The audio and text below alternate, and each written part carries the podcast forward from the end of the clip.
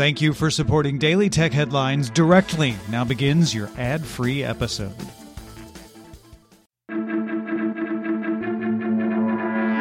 These are the Daily Tech Headlines for Tuesday, June 22nd, 2021. I'm Rich Stroffolino.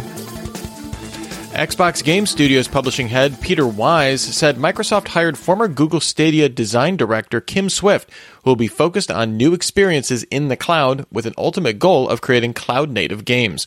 Swift previously led development on Valve's Portal, served as a studio design director at EA, and created an unreleased game for Amazon. Intel plans to create its own RISC-V development platform called Horse Creek using its 7 nanometer process technology. This platform will use performance P550 cores from the chip designer SiFive paired with Intel's DDR memory and PCI Express I/O technology.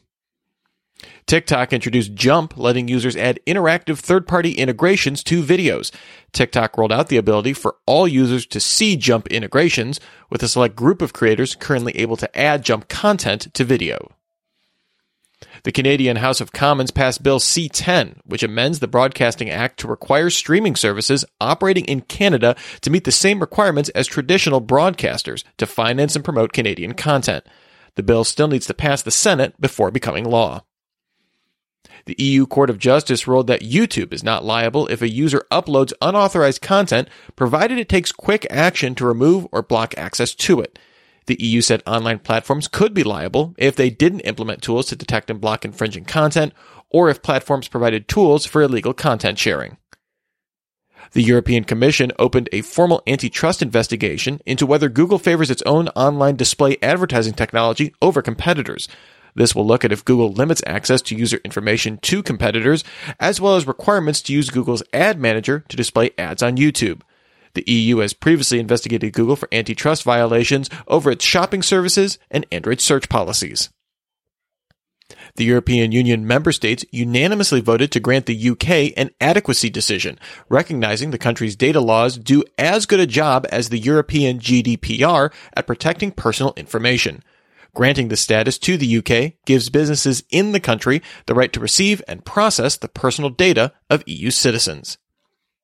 The chipmaker Global Foundries will invest $4 billion to build a chip fab in Singapore slated to open in 2023.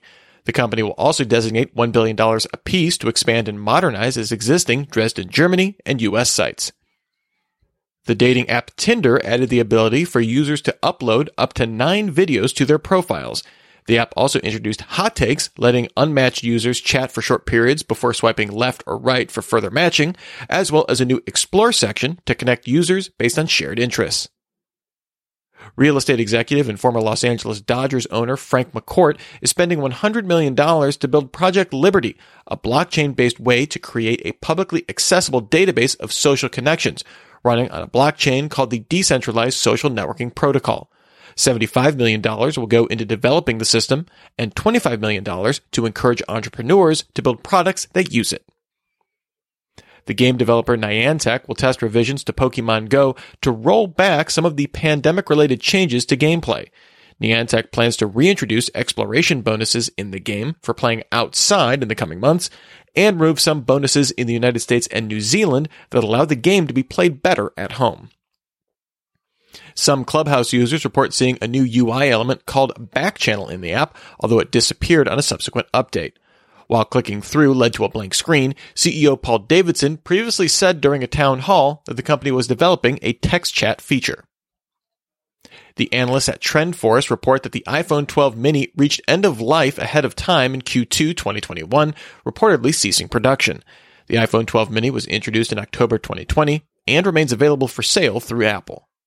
And finally, Samsung announced it will hold a Samsung Galaxy MWC virtual event on June 28th at 1:15 p.m. Eastern Time, promising to announce its vision for the future of smartwatches.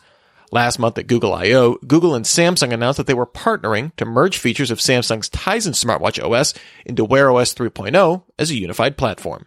Remember, for more discussion of the tech news of the day, subscribe to Daily Tech News Show, dailytechnewsshow.com.